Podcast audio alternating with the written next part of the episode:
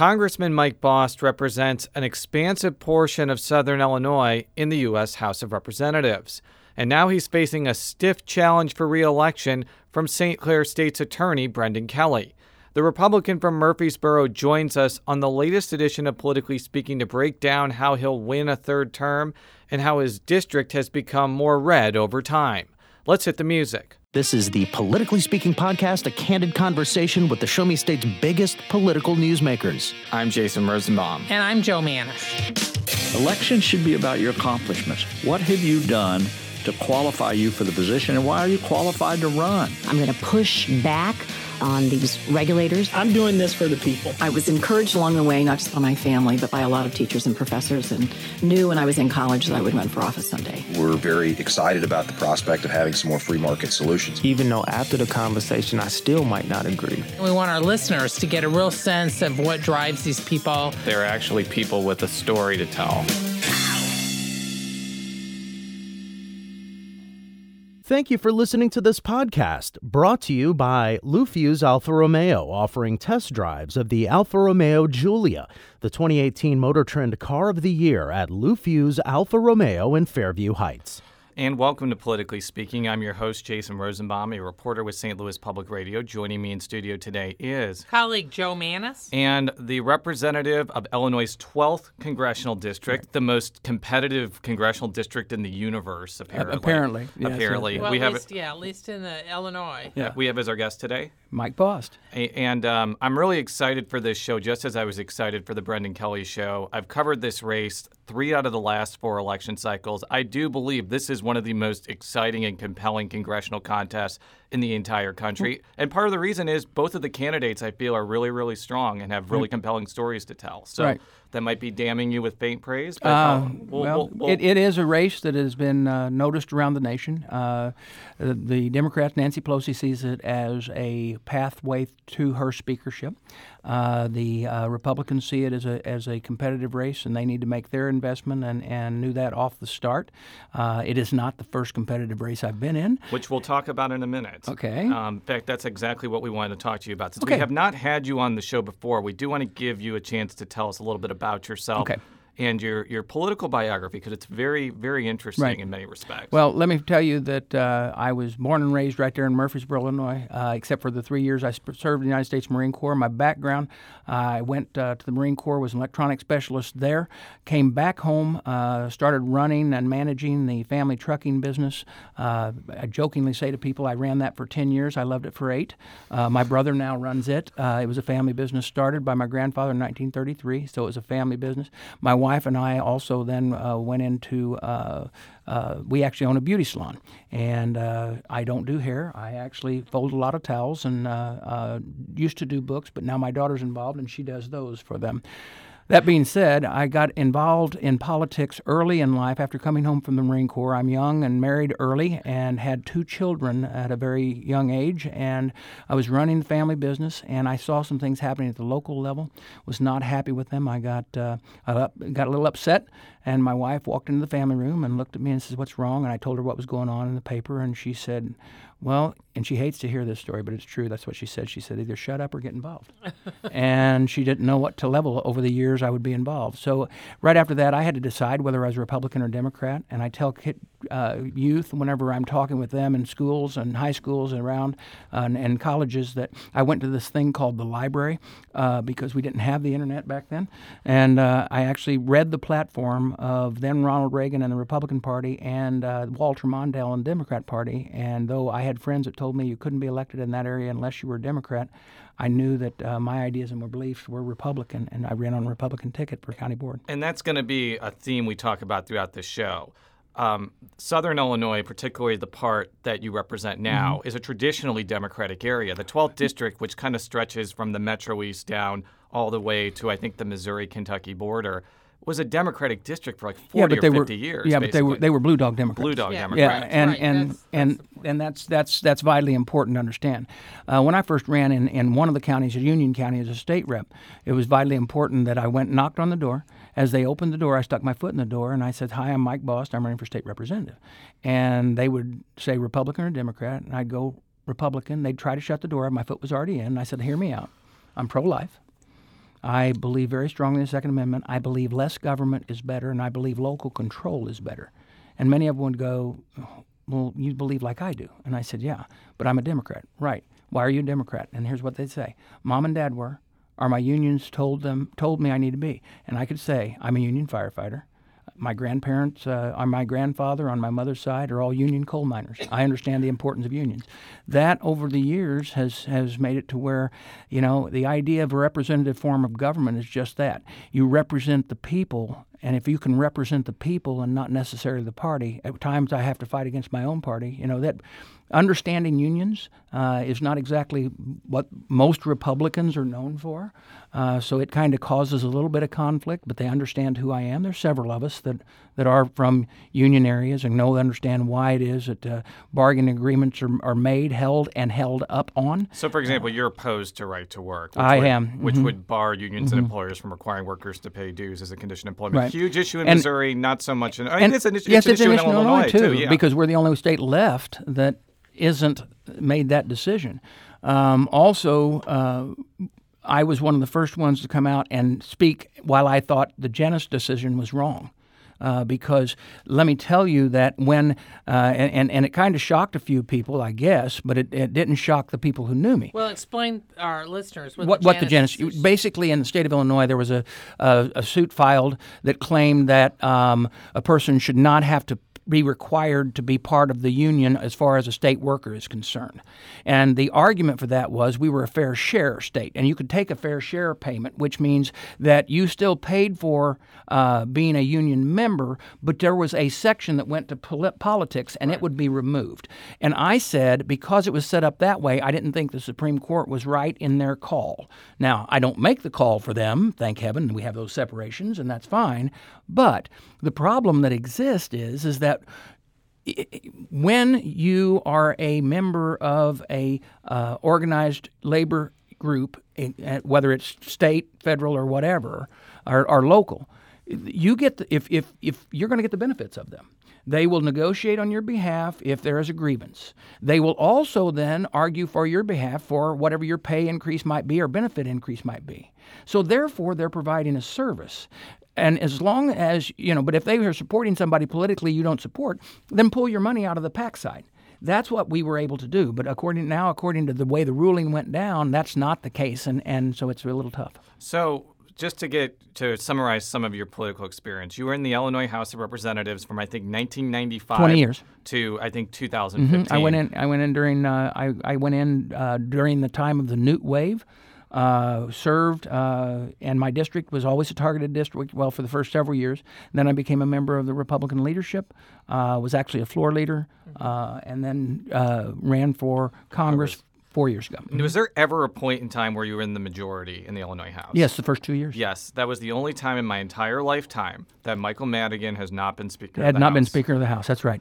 The uh, um, Mike Madigan has been Speaker for 36 years, with with a hiatus in 1995 and 96, and that was the year that I came in uh, as a freshman, uh, and and that was the time we did welfare reform in the state of Illinois that then Bill Clinton picked up and and moved to the national level. We also did some major uh, uh, tort legislation at the time to try to encourage business growth. We were operating the budget and paying on bills on 28 day pay cycle. So, and this is kind of going to transition into what you're doing now. Yeah. So it's an inverse situation in Missouri where Democrats are like in deep in the minority, whereas in, in Illinois, Republicans have been, you know, deep in the minority in various capacities for a long time. How has it been to go into a situation where famously you got very upset about mm-hmm. the situation, probably to your benefit when the DCCC ran those ads showing right. that, that aforementioned speech, to a point where you're actually in Congress, you're, you've been in the majority the whole time, and you can actually do things rather than well, rail he, against that's people. just it. That's just it. It is the ability to um, grab legislation that you can see that is good that can make things better for your children and grandchildren. And you can see that and move forward. And it's not just children and grandchildren per se. Uh, you know I'm, I'm blessed in the committees that i'm on. I'm on transportation and infrastructure which is vitally important to not only my district but the, the nation. Uh, and then i'm on ag which is with my district that's vitally important as well. But the Veterans Affairs Committee is a humbling experience for me, and especially being the chairman of the uh, uh, Disability and Memorial Affairs Committee, uh, which deals with uh, those who have a disability, have been disabled through uh, their time in service. They can have an appeals process. We modified that. We were able to get those modifications done in a bipartisan manner to move forward with that language, and then actually speed up the process by which we could actually allow our veterans to to receive their benefits. Also, with that committee is we have every um, memorial and grave site in the world is under that committee, which is humbling in itself. So, what do you see if someone asks you uh, why you should be reelected? What do you see as one of your top accomplishments? I mean, you were talking about various things that have been going on, but what do you see as your top accomplishment as you make this bid for another term? Yeah, there's several top accomplishments, and one I just mentioned was the fact of revamping the disability uh, uh, system so that it can react faster.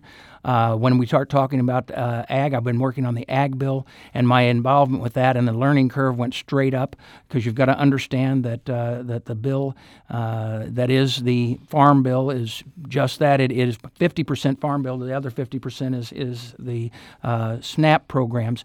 Uh, there, there's welfare. Pro- reform that we put in there, not anything that jerks the rug out from under anybody. It is an actually opportunity for people to go back to work at a time when one of the major accomplishments we've had over the last couple years is, or last year and a half, is the tax reform bill. The tax reform bill, you know, they can you can criticize, but it has stimulated the economy. Uh, it is a great benefit to a majority, a mass majority of the people.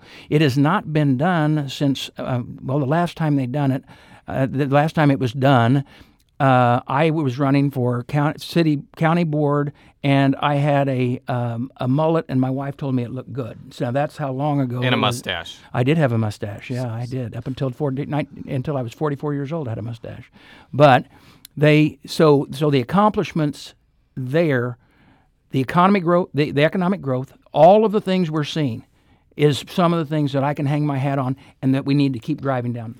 Now, with the uh, tax cuts, however, I mean, there's been a lot of news lately about the uh, increased deficits, at least in the short term, and the possible addition to the debt. Um, how do you respond to that? There's been speculation so, on what Congress might need to do next year. I'm interested in your take on I, that. I, I want you to look at those numbers where they said off the start, you know, we are going to see an increase in deficit. Actually, because we're seeing for the first where where the new norm was supposed to be 1.9% GDP growth, we're do, we're up over four. That in itself will be able to stimulate, like it did during uh, Bill Clinton era and Newt Gingrich era, a growth that actually allows us to qu- quickly move towards a balanced budget. You, you, you can try to tax your way out of a situation, which Illinois has tried to do. You can see how that worked. Or you can try to grow your way out. What we were able to do with the tax cut bill is do just that. We, we see our biggest problem right now, whenever I'm talking to people in business, are I'm expanding, I'm wanting to expand, I can't find enough employees.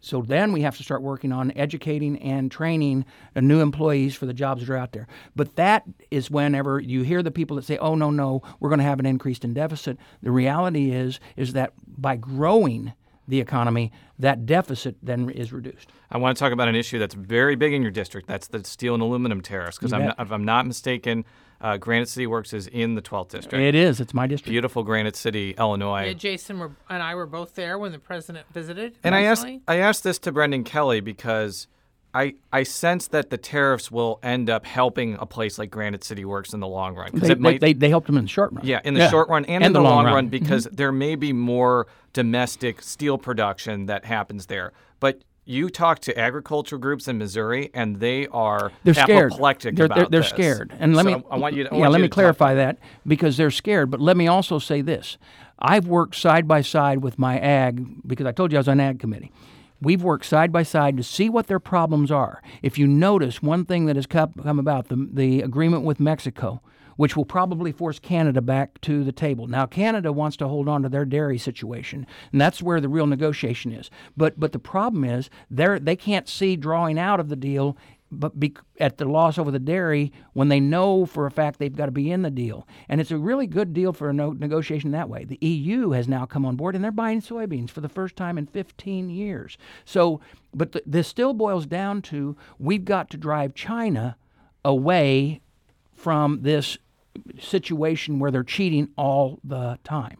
So, my ag people, we sit with them, we talk, we we deliver the message that they need to the administration, whether it's on how the importance is with Japan to go ahead and get that market and open up for our pork producers, to make sure that we got the EU opened up to soybean to try to get that direction working in the right direction. So they're scared, they're worried because that's what farmers, you know, God bless them, they, they, they worry about the rain, they worry about the, the, the dry, they, they, they worry, and so they're going to worry about this.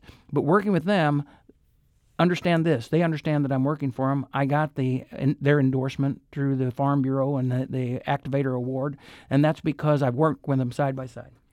Now, um, I mean, I was just talking to a farmer a few days ago who's telling me he's a soybean farmer that, that he's facing losses of half a million dollars this year. Yeah, he, the, the, that is a possibility if we don't straighten a few things out, and it's a double reason too. The, the, the main reason is is that if the markets were at the price that they were before, that is one thing. And then, and remember, markets have reaction, they don't necessarily show truth. So we've got to try to get this straightened out as quick as possible. And the, our soybean farmers, as well as our, our uh, corn growers, they're bringing in record crops. Well, record crops are usually a good thing, but they're not a good thing for the overall market because then you have down they, they drop down. So what we also have to remember on soybeans is is China has to have their soybeans. Now, the markets are jerking back and forth because of China's reaction, but they have to have soybeans. They have to have it for their hogs, they have to have it for their chickens, and they have to have it for what they do as food product production. That being said, they've got to buy it from somewhere. They got Argentina uh, and Brazil. Argentina is in a drought. So somewhere they're going to have to have those. Now, if they have to cycle them through somewhere else, that's fine. But we're going to have to sell those soybeans. But right now, those farmers are concerned because if they if they go at the market they're at right now, yes, they can take that loss. I want to talk about the president because if the let's just say the DCCC, if they ran an ad saying Mike Bost votes with Donald Trump 97% of the time and tried to use that as a derisive attack against you, like they're doing with Peter Roskam Yeah, now in the 6th yeah. district, you probably would be jumping for joy because that would likely help you more than it would hurt. Yeah, and it'd be, it, it- and then I'd look and analyze which which votes are with them, and then understand this because I'm going to vote my district 1st mm-hmm. It is that my district would most probably be with him. I want you to explain what how you think he's doing. How do you think Yeah, he- people are in the 12th district react to him, and also what places where you think that he's fallen short? Because I think that he's been criticized more than many chief executives in recent history, and some of it's been warranted. some frankly. some of it's warranted. I you know what? I wouldn't tweet like that, and the amount of constituents that I have come up saying, "Can you talk to him?" and say, "Don't de- do that." I said, "I don't know if you know it or not, but he doesn't call me at three o'clock in the morning before he tweets." Um, That's a shocker. I yeah, I know. And so you know, the reality is, is I have to look at the good things that are happening under his watch, the the, the tax reforms, the economic growth, all of these things. Do I have fear also on the tariffs as well as how it helps? Yeah, because you know you don't know. But remember, he's he's different than any other president we've ever had. Um, is that a good thing or is it a bad thing? It's a different thing. And the reality is, is that if we sit down and talk with him like we should with any other president, you know, the, the thing is, I didn't agree with the with the former president uh, always. He and I served together in the Illinois General Assembly. Yep. Played cards with him. Now, but if we wanted to talk, we'd talk. And sometimes I'd agree, sometimes I'd disagree. Same thing with this president.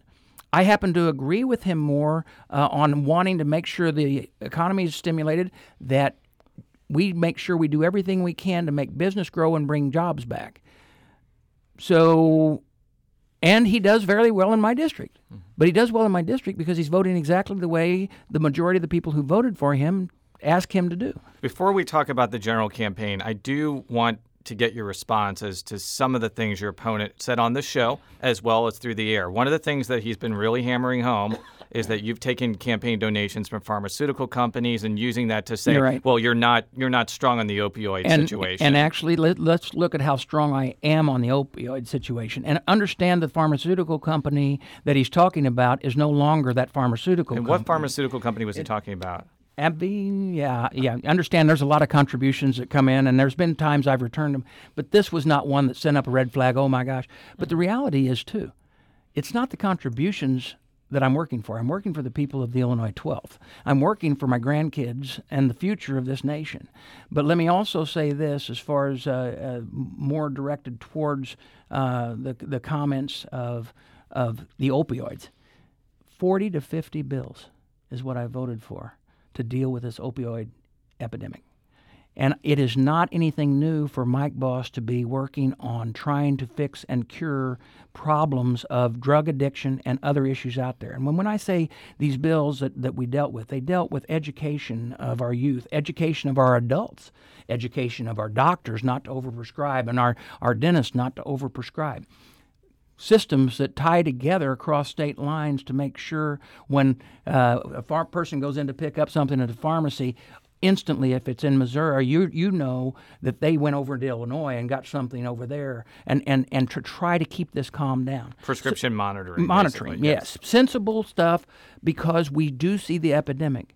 Because remember, if they get tied with that, then the cheaper was going to heroin, and then the heroin overdoses occur, and you're losing them. And let me tell you about this: the the hearings we've had over the years, opioid addiction and heroin addiction uh, as as a substitute to the the over the counter opioid opioids is not something that affects any gender, any race any geo, uh, any any financial uh, status. It's everybody right now, and we've got to keep working on it. That's why we sponsored those bills. And so to say that I have all of a sudden, you know, uh, taken money and not been aggressive after an issue, that's that's that is a little ridiculous. And the other thing that he's attacking you on, in fact, a lot of Democrats are attacking Republicans on, is the health care mm-hmm. situation. He probably is pointing to the fact that there was a health care bill in 2017 that substantially curtailed the Affordable Care Act that you voted for. You're right, I and, did. And there, and, it, and if it would and it would have passed, then we would have went to a uh, had had uh, God bless him uh, McCain not voted no, it would have drove it to a conference committee report where you could do the process that is available in our United States Congress, where House and Senate come together and say, okay, if we got a problem with this, then let's adjust this, or we have a problem, they have a problem with that, then let's adjust that. But what it did do, it provided for the markets to come down, and because it was not passed, what other things have been happening out there is that uh, because remember this, the A. Uh, ACA. ACA was collapsing well before we started taking up to try to fix a healthcare system that could come back, bring the free market system back, allow for encouragement of the marketplace to grow so that the prices would come down. Let me tell you, I've said many a times that when they passed the ACA, their initial goal was not wrong. I want affordable, portable, and deal with pre existing conditions. Matter of fact, I'm on the bills every time they come out to deal with, to make sure that no one can be denied based on pre existing conditions. But that's not what happened because of, the, of what happened at the time when the ACA was passed. If you remember, they couldn't go to a conference committee report either. Now, they could have, but what happened is then Senator Kennedy passed and the power changed, and therefore they couldn't adjust the problems at all.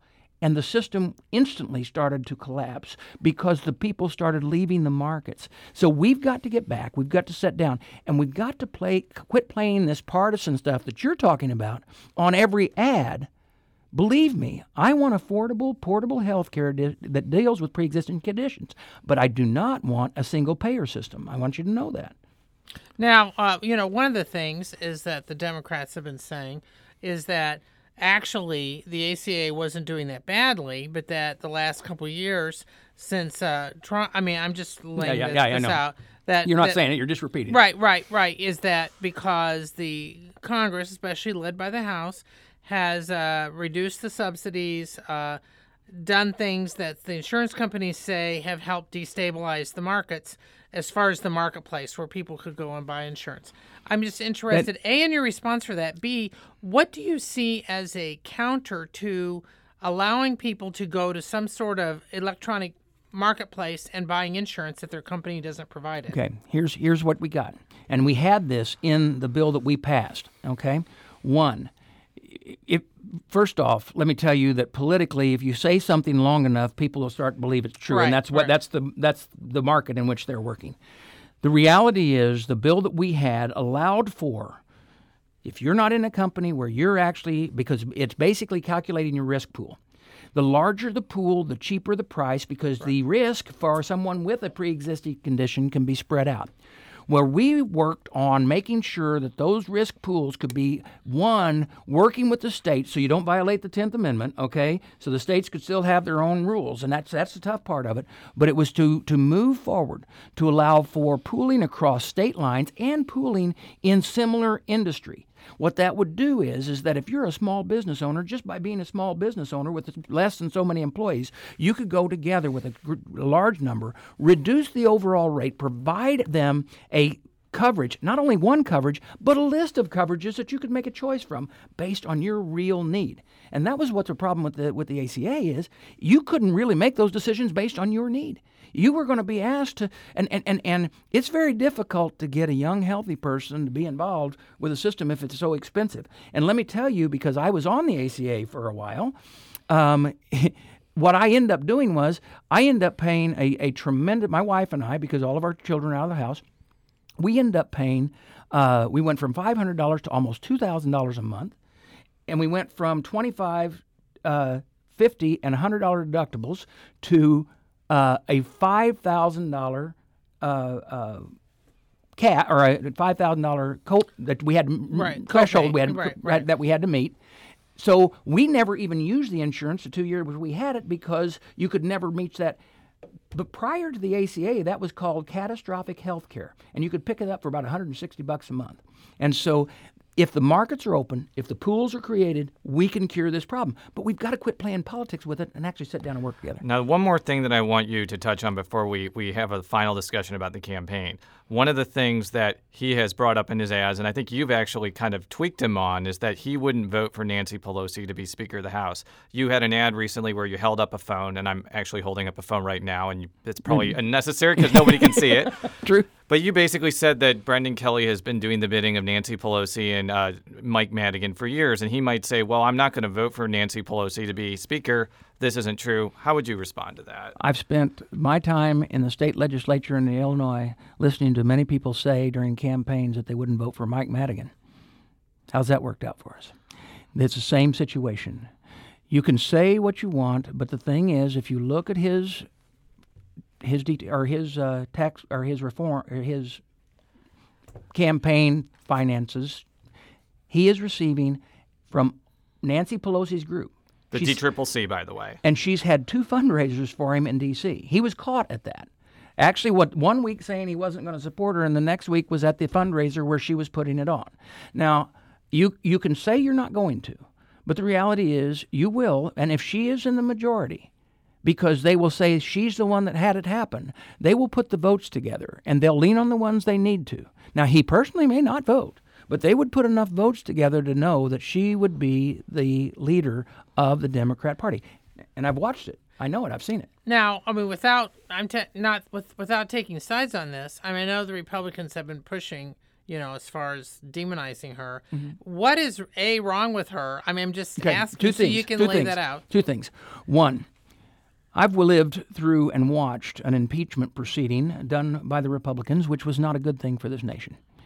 And unless they have actual due cause for it, according to our Constitution, but she's already said, uh, and her group have said, that if she becomes Speaker, the first procedure she will start is impeachment Of of, the president. of the president, right. The second issue is she said that she would raise taxes and reduce and, and get rid of our tax reductions, which I believe have caused the growth in economic growth and the rise in GDP and all the other benefits that we're seeing from that. That is the problem. And that her ideas are truly not the ideas of my district. There may be a few people in my district that believe with her ideas, but I can guarantee you, knowing my district as well as I do, that those are not the ideas of the Illinois 12. Now, uh, Paul Ryan, win or lose, Paul Ryan. Paul Ryan's gone. Uh, he's going to be gone right. as Speaker, regardless whether Republicans keep control or not.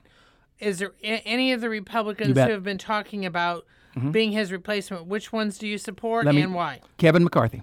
Kevin McCarthy is a true leader, and, and somebody has asked, uh, you know, the, the Freedom Caucus, and, and because of certain network television that's been pushing, they talked about Jim Jordan, and, and you know what, Jim's a nice guy, but the idea of the speaker is to be able to get people united, okay, because somehow you've got to come up with 218 votes or, or more than that on any bill that needs to move. And you've got to be able to work in a sensible way, not compromising, but finding ground, common ground. So Kevin McCarthy has done that a lot. Now, let me tell you, there were two that were up for consideration that I would have considered, and that's Steve Scalise and Kevin McCarthy. Steve Scalise has already said, I'll take the second spot, but I don't want the leader. And I don't know whether that's because of health reasons or, and, and I'm not going to make that judgment call. Let me tell you, they're gro- both, both great people, and so is Jim Jordan. But, but Kevin McCarthy is who I would support. Now, if you support McCarthy, I mean, what do you see as the philosophical or what what issues would be pushed or not pushed? We would continue um, with, with tax reform 202 or, or 2.0. Which is the an, which is in, next it, wave of tax it, cuts? it, it actually makes the, the, the individual permanent. Let me tell you why that's important. You know, when people say, well, why didn't you make the individual uh, cuts permanent? Well, you can't because the, the Bureau of the Budget has to do on non-dynamic scoring. We knew that the economy was going to be stimulated, and if the economy would stimulate, then we could guarantee them they would be. But that's not just the only thing that's out there. There's been other little tweaks that we see that we can do. Besides that, uh, we do need to be uh, uh, working together to come up with a cure for healthcare. That is an issue. I mean, it's a serious issue. So, who's going to be able to unite them? If you take someone out of the Freedom Caucus or you take someone out of the most far left, out of the Democrat, trying to get that middle ground is almost impossible. So, that's the importance of having a, a leader that can work with pe- all people to try to come up with a We, on- we common sense goal. sorry, we only have a couple minutes left, but I do want to talk about how high profile this race is getting. I'm not surprised. Sure. In 2014, when you were challenging uh, Congressman Bill Enyart, It was big. It was a big race. It got a lot of national attention. You won, and I think people look at the district, say, you know, it voted for Donald Trump in 2016. It's out of reach for Democrats, but don't understand the historically Democratic nature Hmm. of the area. And the other variable too is there's a governor's race where your nominee Bruce Rauner is supremely unpopular. Mm-hmm. Right. So with this in mind and the fact that both parties are clearly going to pour a lot of money to support each other, how do you win this race? And I, I'm also very interested to hear how the the Rauner Pritzker race is going to affect Yeah. things because I could see that being difficult for you right, potentially. Right. And and you know Trump Trump's numbers are, are fair in my district. Uh, Rauner's is not as good, but but Pritzker is not much ahead of him either in that district. I mean, it, it, it it's which it's it's kind of a race to the bottom. I hate to say that, but but it it, it, it is uh, it, the numbers. It's like they're just hitting each other. That being said, remember about 18, 16, 18 years ago in the state of Illinois, we got rid of straight party voting. So that allows people the opportunity to truly come down, look at the ballot, and pick uh, their, their person. Now let's look at the Illinois 12th and the numbers that it has. One, it is a district that from the time I first started running went from a D plus 4 to an R plus 4 in that short period of time. And I just want to point out the Democrats drew this district purposely to be a Democratic district. they drew it purposely for Jerry Costello, yes. which was a conservative Democrat. And I think they also drew it to make the surrounding districts more Democratic, Republican, More and Republican, Democratic. yeah, But yeah. I, I mean, this is not like the Republicans drew this like in Missouri. But continue. Right. And and and this district, like I said, uh, Jerry Costello represented it and represented it well for years. Uh, he truly represented the district. Um, but this district is turning more red uh, as time goes on, and that has a lot to do with the uh, development of, of housing uh, for the St. Louis and Metro East area in the uh, uh, majority of St. Clair County. It has a a lot to do with agriculture and their position. It also has to do with a lot of the Democrat National leaving the ideas of the older Democrats and what their ideas and principles were. Remember, this is a district that's pro life, very strong Catholic uh, uh, and other faith, uh, but pro life. Uh, it is pro Second Amendment, doesn't like big government, uh, and by the time it's said and done, it is shifting. Now, also the other factor in here. Look, we're out, we're hit, hitting the streets, we're knocking on doors, we're selling our message, we're making phone calls, we're doing what we're supposed to do. We will obviously there's ad campaigns that'll go on over the next 58 days or 48 days. Let me clarify that. And then you also need to remember this. There's a factor in here. We have a Green Party opponent. Yes, we do. And the Green Party opponent in my district commonly takes 5 to 7%. Uh, from the Democrats. Both are from the Democrats. Almost certainly the Democrats. From the Democrats. Yeah. Yeah. And remember, it's a, it's a unique area because it's got Southern Illinois University, which is a very unique pocket in itself, and, and, and that's where the Green Party comes from. And remember, the Green Party was established in my district before they ever had the, the guy who, who ran twice against me, then ended up running for governor, and then established the Green Party by that. In a race that could be decided within a couple points, that could actually make the difference between victory and defeat. Yes. I just want to thank you so much Thank for you joining. for having me in. I, appreciate it. I, I think that this race requires more than just a 30 second soundbite, so I'm really glad we got both candidates on here. I if thank you. you. If, if you haven't already, listen to them both, be informed. For all of our stories, stlpublicradio.org. Follow me on Twitter at Jay Rosenbaum. Follow Jo on Twitter at Jay Mannies. That's J M A N N I E S. How can people follow you on Twitter or any other parts of the World Wide Web? Uh, bostforcongress.com. Thank you very much. Until next time, so long. There's a place off Ocean Avenue